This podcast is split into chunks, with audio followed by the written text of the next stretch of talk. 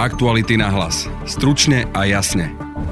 Takmer každý druhý nový infikovaný koronavírusom dnes pochádza z Indie. No a v tejto súvislosti sa spomína aj tzv. indický variant. Mohol by sa tento variant nachádzať aj na Slovensku? V skutočnosti nevieme, či vznikol naozaj v Indii. Prvá sekvencia tohoto typu bola nájdená vo Veľkej Británii už vo februári. Zatiaľ som nezaznamenal, že by nastala situácia, že v niektorej krajine, v ktorej sa rozšíril jeden z týchto nových variantov, následne prevládol aj ďalší, keď sa, keď sa zjavil.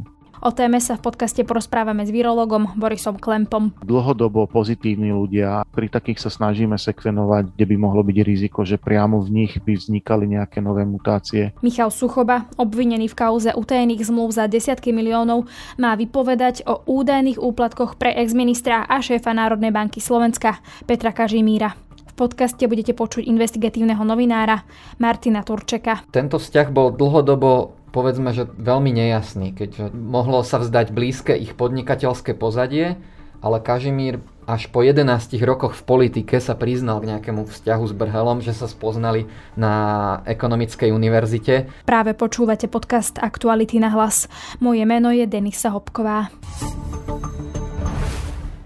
Naše podcasty vznikajú vďaka vašej finančnej podpore. Môžete nás podporiť cez službu Actuality Plus už od 99 centov za týždeň alebo od 3,60 za mesiac. Všetky možnosti nájdete na webe Actuality.sk lomka plus. Aktuality na hlas. Stručne a jasne. Nové prípady infikovaných v prepočte na obyvateľov v Indii stúpajú rýchlejšie ako v niektorých európskych krajinách. A dokonca pribúdajú prípady, kedy ľudí s ťažkým covidom odmietajú aj nemocnice, nakoľko pre nich nemajú nové miesta. O situácii v Indii a tzv. indickom variante sa budem teraz rozprávať s virologom Slovenskej akadémie vied Borisom Klempom, ktorého mám aj teraz na linke. Dobrý deň, vitajte. Dobrý deň. Tá situácia v Indii, prečo je tak závažná, ako sa to udialo a hlavne, že aký to má reálny súvis s tým indickým variantom. Že či je to naozaj spôsobené tým, alebo je to len nejaká taká časť toho? No už ste v tej otázke trochu aj naznačili moju odpoveď, že asi to nebude úplne také, také čiernobiele a také jednoznačné. V tých posledných dňoch e, počujeme o nejakých 300 tisíc nových prípadoch denne, čo sú neuveriteľné čísla. A teda pri takejto veľmi dramatickej situácii sa už dá aj tak nejak predpokladať, že asi za tým nebude len nejaká jedna vec, ale je to skorej súhra viacerých negatívnych okolností, ktoré sa stali. Trochu to pripomína aj situáciu z Brazílie, z toho mesta Manaus, kde teda mali veľmi silnú prvú vlnu, ktorá ale pomerne e, rýchlo ako keby ustala. No ale to sa tam veľmi dramaticky zmenilo a vlastne aj v súvislosti s tým brazilským variantom vlastne mali, mali ďalšiu veľmi, veľmi zlú vlnu. A toto je trochu taká podobná situácia a myslím si, že je to teda kombinácia zmeny správania, že mali už pocit, že, že to majú všetko za sebou, že pandémia pre nich skončila, prišlo k uvoľňovaniu opatrení, ale určite aj k takému zmene správania samotných ľudí, Navyše tam, pokiaľ to dobre chápe, mali teraz viacero takých náboženských udalostí, ktoré vyslovene ako keby plnili funkciu tých superšíriteľských udalostí. Videli sme zábery v správach, e, nejaké umývanie v gange a podobne. Určite tieto, tieto epidemické okolnosti mali veľkú úlohu a pokiaľ sa ešte spojili aj s tým príchodom nových variantov, tak to je určite tým dôvodom. A treba povedať, že to nie je len ten indický, ale už aj samotný britský variant vlastne určite je, je tiež zodpovedný za to zhoršovanie situácie, pretože tiež ho tam doteraz nemali až v takej veľkej miere, ako, ako napríklad u nás alebo vo Veľkej Británii.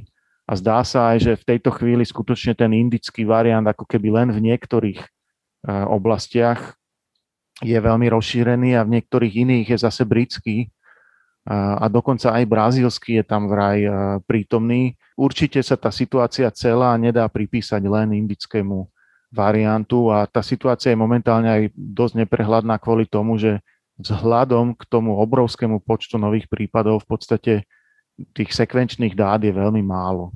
Čo sa týka teda toho indického variantu, čo my dnes o ňom vieme? Napríklad teda začneme tým, že ako vznikol, lebo pri britskom to asi vieme, vieme to pri tom juhoafrickom, brazílskom, vieme to povedať aj pri indickom, že či teda vznikol v tej Indii, keď mu hovoríme indický variant.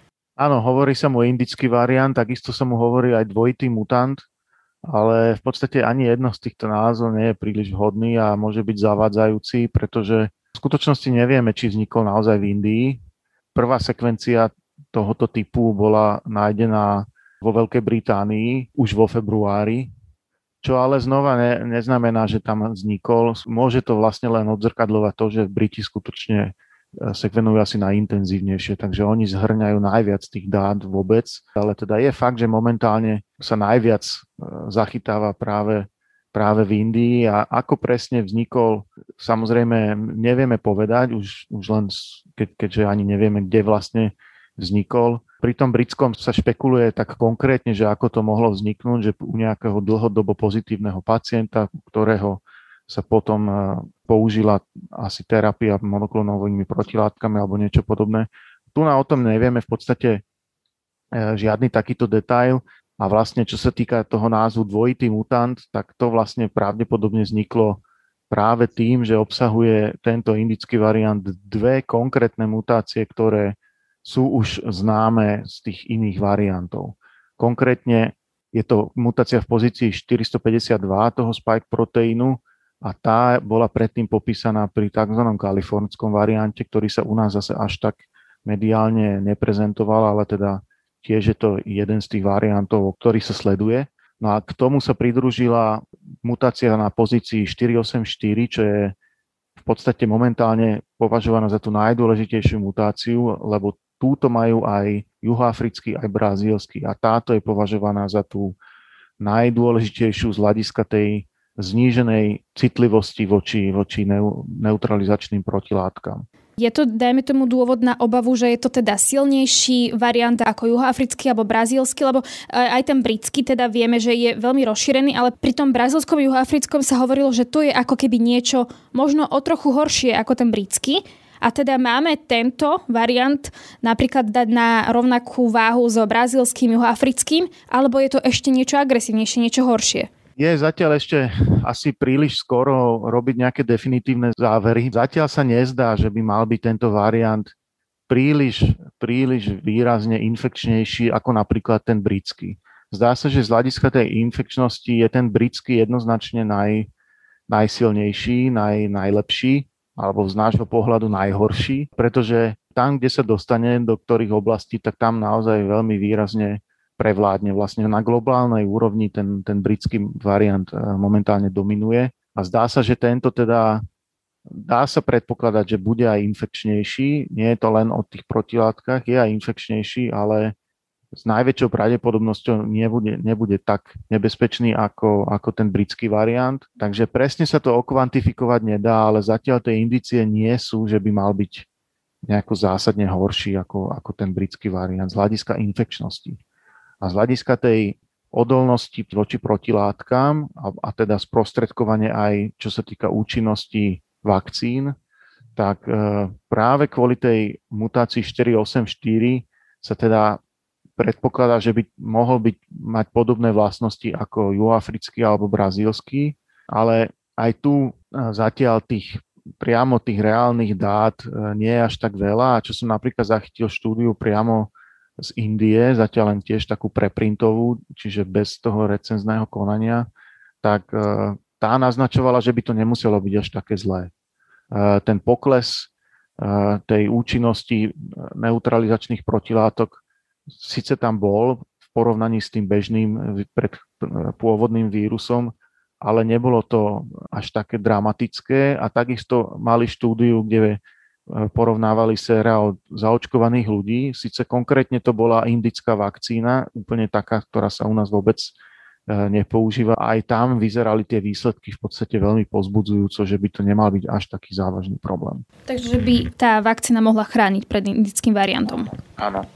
Ešte takto na upresnenie, že vy ste aj spomínali, že tento nie je závažný ako britský, ale ako keby v tých médiách sa to hovorilo tak, že ten britský nie je až taký závažný ako juhoafrický a brazílsky, pretože pri juhoafrickom a brazílskom sa hovorilo, že človek sa môže druhýkrát infikovať a že to je ten problém, čo pri britskom sa myslím e, nehovorilo, že by sa človek mohol druhýkrát infikovať. Prečo my dnes hovoríme, že ten britský je najzávažnejší? Či je to tým, že sa vlastne rozšíril všade, alebo v čom je teda proste teda závažnejší ako brazilský, juhoafrický a indický, ak sa preukáže, že napríklad sa niekto dokáže reinfikovať? Zdá sa, že ten britský je najnebezpečnejší z hľadiska tej infekčnosti, tej schopnosti sa vlastne prenášať, či to riziko infekcie zdá sa, že je pri tom britskom variante najvyššie. A preto tak tak veľmi agresívne dokáže prevládnuť v nejakej krajine, keď, keď sa tam dostane. To sa zdá, že, že je ten hlavný problém britského variantu, ale pritom z hľadiska tých vakcín ako keby nebol až taký problematický, aj z hľadiska tých pravdepodobností nových reinfekcií, čiže opakovaných infekcií. Aj keď určite aj pri tom britskom tým e, opakovaným infekciám prichádza, to bez pochyby. A teda tá juhoafrická a brazílska zdá sa, že tam je to riziko práve z, z tohoto hľadiska. Čiže tie ako keby neboli až tak o, oveľa viac infekčné, v porovnaní s tým Britom sú určite menej infekčné, sa zdá, ale u nich je ako keby väčší problém práve táto schopnosť navodzovať tie opakované infekcie alebo alebo teda nižšia účinnosť e, vakcín. A z tohoto pohľadu v tejto chvíli ten indický si, si netrúfam až tak predpovedať, že ktorým smerom to pôjde, ale na základe tej mutácie v pozícii 484 zrejme skorej smerom k tej juhoafrickej alebo brazílskej. Vy ste aj spomínali, alebo porovnávali ten britský a tie ostatné poviem teda, zaradím k nemu aj ten indický, čiže brazilský, juhoafrický, indický. Eh, čo teda to znamená, že ako keby pri tom eh, juhoafrickom a brazilskom, že možno sa trošku viac strašilo, ale v konečnom dôsledku, že dajme tomu, nie je to až tak rozšírené vo svete, že veľa ľudí sa druhýkrát eh, neinfikovalo a že stále je ten strašiak ten britský. Či napríklad my máme dáta o tom, že ten juhoafrický a brazílsky naozaj spôsobilo to, spôsobilo to, že veľa ľudí sa druhýkrát infikovalo a podobne. Môj zatiaľ taký subjektívny pocit je, že ako keby tieto varianty plnia tú istú úlohu v tých rôznych častiach sveta a zatiaľ som nezaznamenal, že by nastala situácia, že v niektorej krajine, v ktorej sa rozšíril jeden z týchto nových variantov, následne prevládol aj ďalší, keď sa, keď sa zjavil. Na toto ako keby si musíme ešte počkať, ale je dosť možné, že, sa, že k tomu ani nepríde a že vlastne ten brazílsky napríklad predsa len, ak, ak dorazí do krajín, kde už prevláda napríklad ten britský, že, že sa vlastne nikdy nejako zásadne nepresadil, rovnako ten juhoafrický. Konec koncov aj u nás sme ho zachytili a chvála Bohu sa zdá, že, že vôbec k tomu, tomu ďalšiemu nekontrolovanému šíreniu neprišlo. Či to je samozrejme nejakým spôsobom akože zásluha toho britského, to je veľmi, veľmi špekulatívne.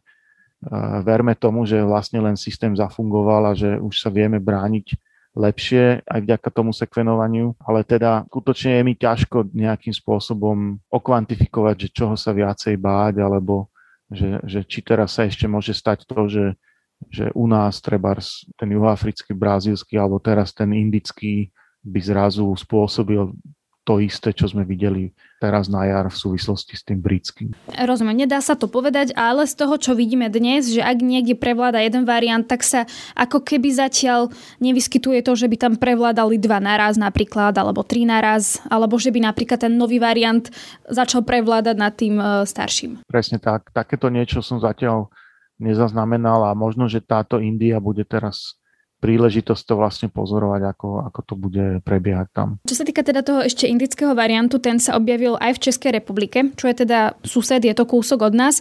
My vieme dnes povedať, e, že či by sa teoreticky mohol vyskytovať u nás a že či sa tak sekvenuje veľmi u nás, e, že či my vieme vlastne ako keby povedať s istotou, že už by sme ho zachytili, ak by tu bol Samozrejme, že s istotou to povedať nevieme, ale môžeme povedať, že tá naša istota ako keby sa stále zlepšuje, ale vlastne aj vďaka tomu, že, že sa u nás tá situácia natoľko zlepšuje.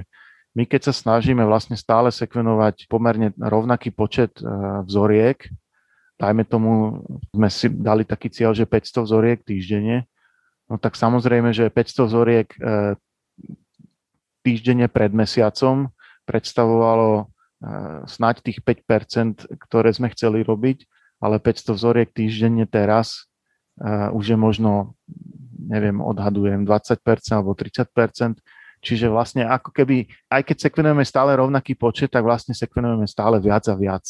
Pretože tým, že celkový počet tých prípadov u nás je nižší, tak o to lepší máme vlastne prehľad, aké, aké tie sekvencie sa tu vyskytujú. V tomto som akože optimista, že aj vďaka tomu zlepšovaniu situácie my máme vlastne oveľa lepšiu šancu zachytiť takéto nové varianty. A teda môžem povedať, že zatiaľ sme ho tu nezachytili, takisto ako ani ten brazílsky.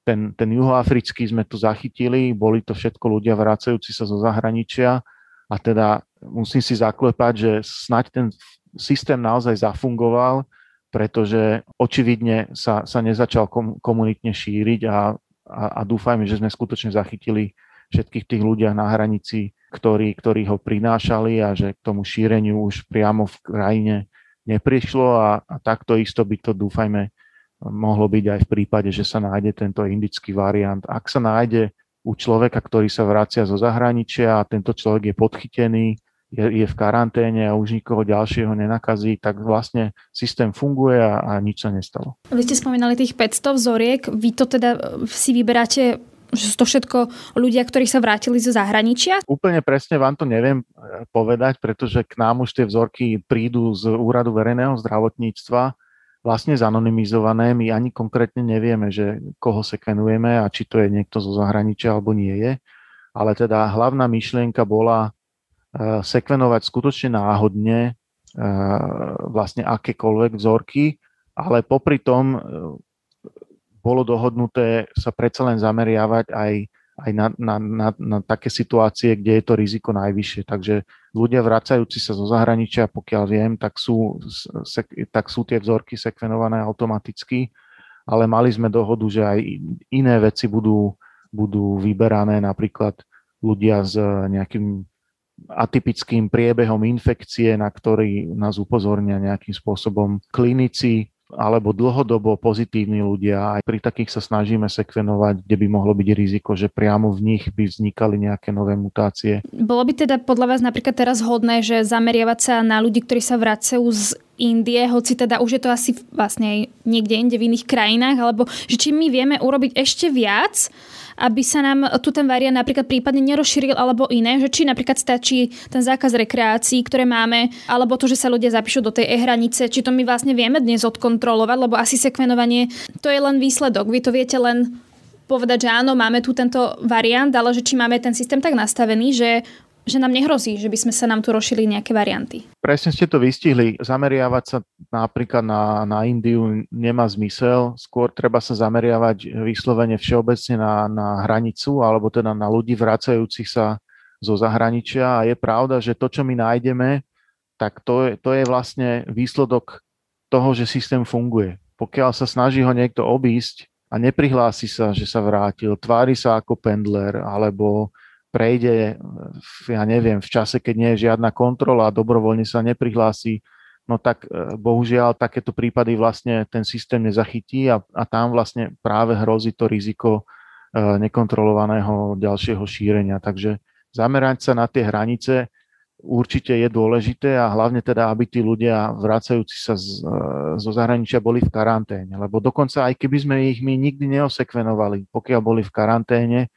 a, a nič sa nestane, tak aj, aj keď sme sa to nedozvedeli, nevadí. Hlavné je, aby, aby skutočne poctivo bola dodržiavaná tá karanténa, pretože tak či tak my sa skutočne dozvieme e, tie výsledky vždy s určitým opozdením a teoreticky už môže byť neskoro. Tých 500 vzoriek, ktoré sekvenujete, koľko z nich e, sú varianty a či vlastne môžeme povedať, že niečo z toho je ešte ten pôvodný COVID alebo koronavírus, ktorý si pamätáme z toho marca. Čo vy tam v tých vzorkách vidíte? V tejto chvíli absolútne dominuje britský variant. Niektoré týždne máme na normálne, že 100%, že nachádzame len Brita a ak nájdeme niečo iné, tak, tak je to skutočne veľmi, veľmi zriedkavé. To, že uh, máme tam taký dominant toho britského, ale situácia sa zlepšuje, znamená, že teda, že čo, že tie opatrenia tak dobre zabrali, že vďaka ním dokážeme aj takú, taký silný variant, ako je britský, nejak uzemniť a, a že sa nám to nešíri? No zdá sa, že, že vlastne aj napriek tomu, že u nás v podstate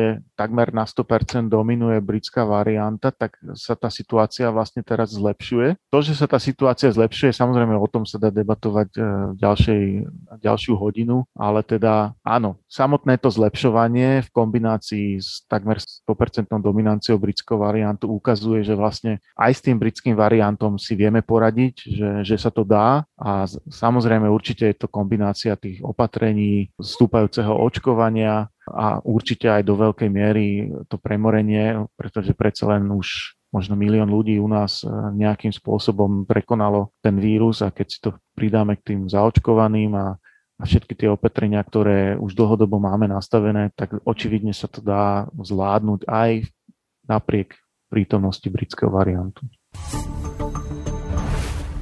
Michal Suchoba, ktorý je spolu s oligarchom Jozefom Brhelom obvinený v kauze utajených zmluv za desiatky miliónov, namočil aj smeráckého exministra financií a aktuálneho šéfa Národnej banky Slovenska Petra Kažimíra. Tvrdí, že Kažimír mal od Brhela dostávať pol milióna eur. O téme sa budem teraz rozprávať s investigatívnym novinárom Aktualit Martinom Turčekom, ktorého mám aj v štúdiu. Martin, ahoj. Ahoj, Denisa. V prvom rade, nakoľko my môžeme tieto informácie, ktoré teda tvrdí Michal Suchoba, brať vážne a dôveryhodne, lebo predsa len je to výpoveď jedného človeka. Ide naozaj len o výpoveď jedného človeka a dokonca nejde o výpoveď skutku, ktorý Suchoba sám videl, ale len o ňom počul. Čiže naozaj to môže byť len informácia, ktorá je vyslovene začiatkom nejakého konania a ešte dôkazná situácia je podstate takmer žiadna. Ešte teda k Suchobovi, on teda pokiaľ viem vypovedal z Dubaja, to znamená, že stále tam je, vieme, že bol hľadaný, potom sa keď to tak poviem, že našiel. Keby sme si možno zhrnuli ešte teda predtým, ako sa budeme rozprávať o tom, čo on hovorí, respektíve čo tvrdí o Kažimírovi, čo dnes s ním je, nakoľko priznáva nejakú vinu a podobne. Áno, Suchoba pôsobí ako jeden najprominentnejší možno, že obvinený, keďže mu je umožnené vypovedať cez telemost z Abu Dhabi, čo je prípad, na žiadny iný podobný si nespomínam vlastne v trestnom konaní na Slovensku, čiže pôsobí trošku ako prominent. Napriek tomu, že iní ľudia v tejto kauze už sú vo väzbe, vrátane oligarchu Jozefa Brhela, ktorý je určite oveľa známejší a bohatší ako, ako Suchoba, tak Suchobovi je umožnené vypovedať z diálky.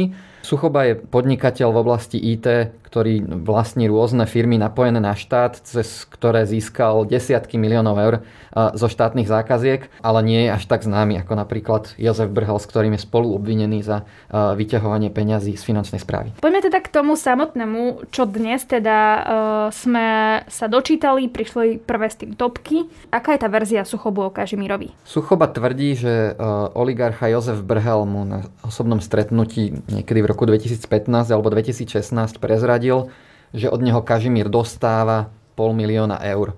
Nie je jasné, či malo ísť o jednorazovú platbu, alebo keď mal povedať, že dostáva, či malo ísť o nejakú pravidelnú platbu. Bližšie informácie jasné nie sú. Portál Topky priniesol túto časť Suchobovej výpovede o tom, že Kažimír mal dostávať od Brhala pol milióna eur.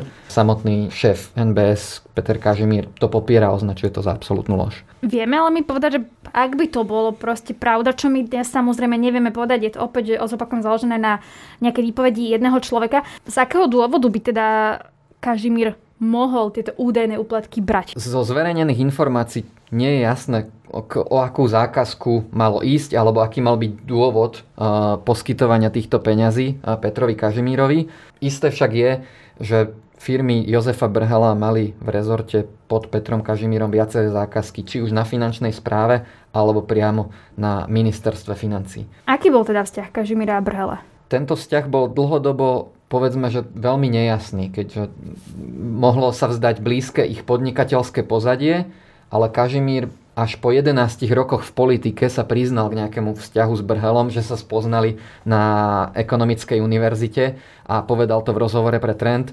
Dovtedy nebola známa žiadna konkrétna informácia, ako by Kažimír komentoval vzťahy s Brhelom a aj odvtedy sa o niektorých veciach vyjadruje veľmi tajomne. Keďže je, je síce faktom, že Kažimír bol spoluakcionár manželky Jozefa Brhela, Evy Brhelovej dlhé roky, odmieta však už niekoľko rokov odpovedať na otázku, či jej predával akcie, či od nej kupoval akcie.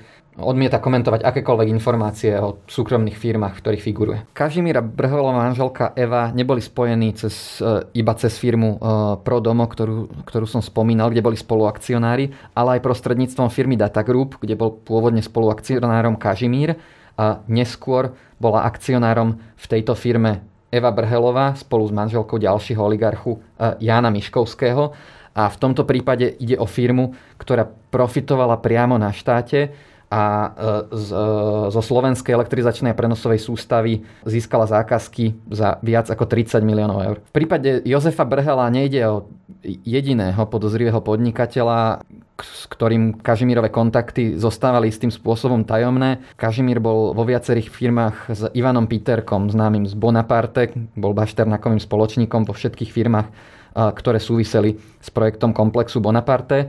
Hoci Kažimír ho označil za nejakého bývalého partnera vo firme, s ktorým spolupracoval, zatajoval celý čas, že išlo o jeho suseda, s ktorým mali susediace byty na Puškinovej ulici. O Kažimírovi sa teda aj dlhodobo hovorí ako o jednom z najluxusnejšie žijúcich no už asi ex-politikov. Peter Kažimír býva už takmer 10 rokov v luxusnej vile pod Slavínom v hodnote niekoľko miliónov eur.